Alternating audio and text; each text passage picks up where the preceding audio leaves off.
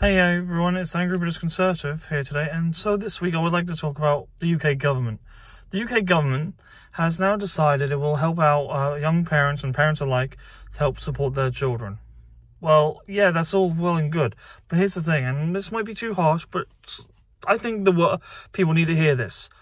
Your child, your responsibility. It's that simple the government should not have any influence on helping you raise your child. I'm being serious with you. You are the, were the one who decided to have that child. It is your responsibility to look after that said child. It's not some big government where they take care of all your needs. It's pathetic. Really is pathetic. Where are we going to get to the point where uh, we're going to get to the point where they look after everything? Oh wait, they do. They've got benefit for almost everything in this country. It's genuinely disgraceful. Oh.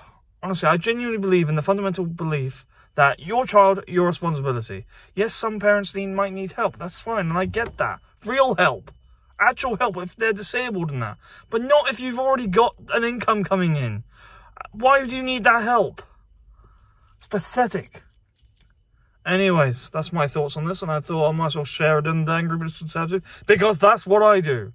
Anyways, if you don't like it, oh well. If you like it, well, well.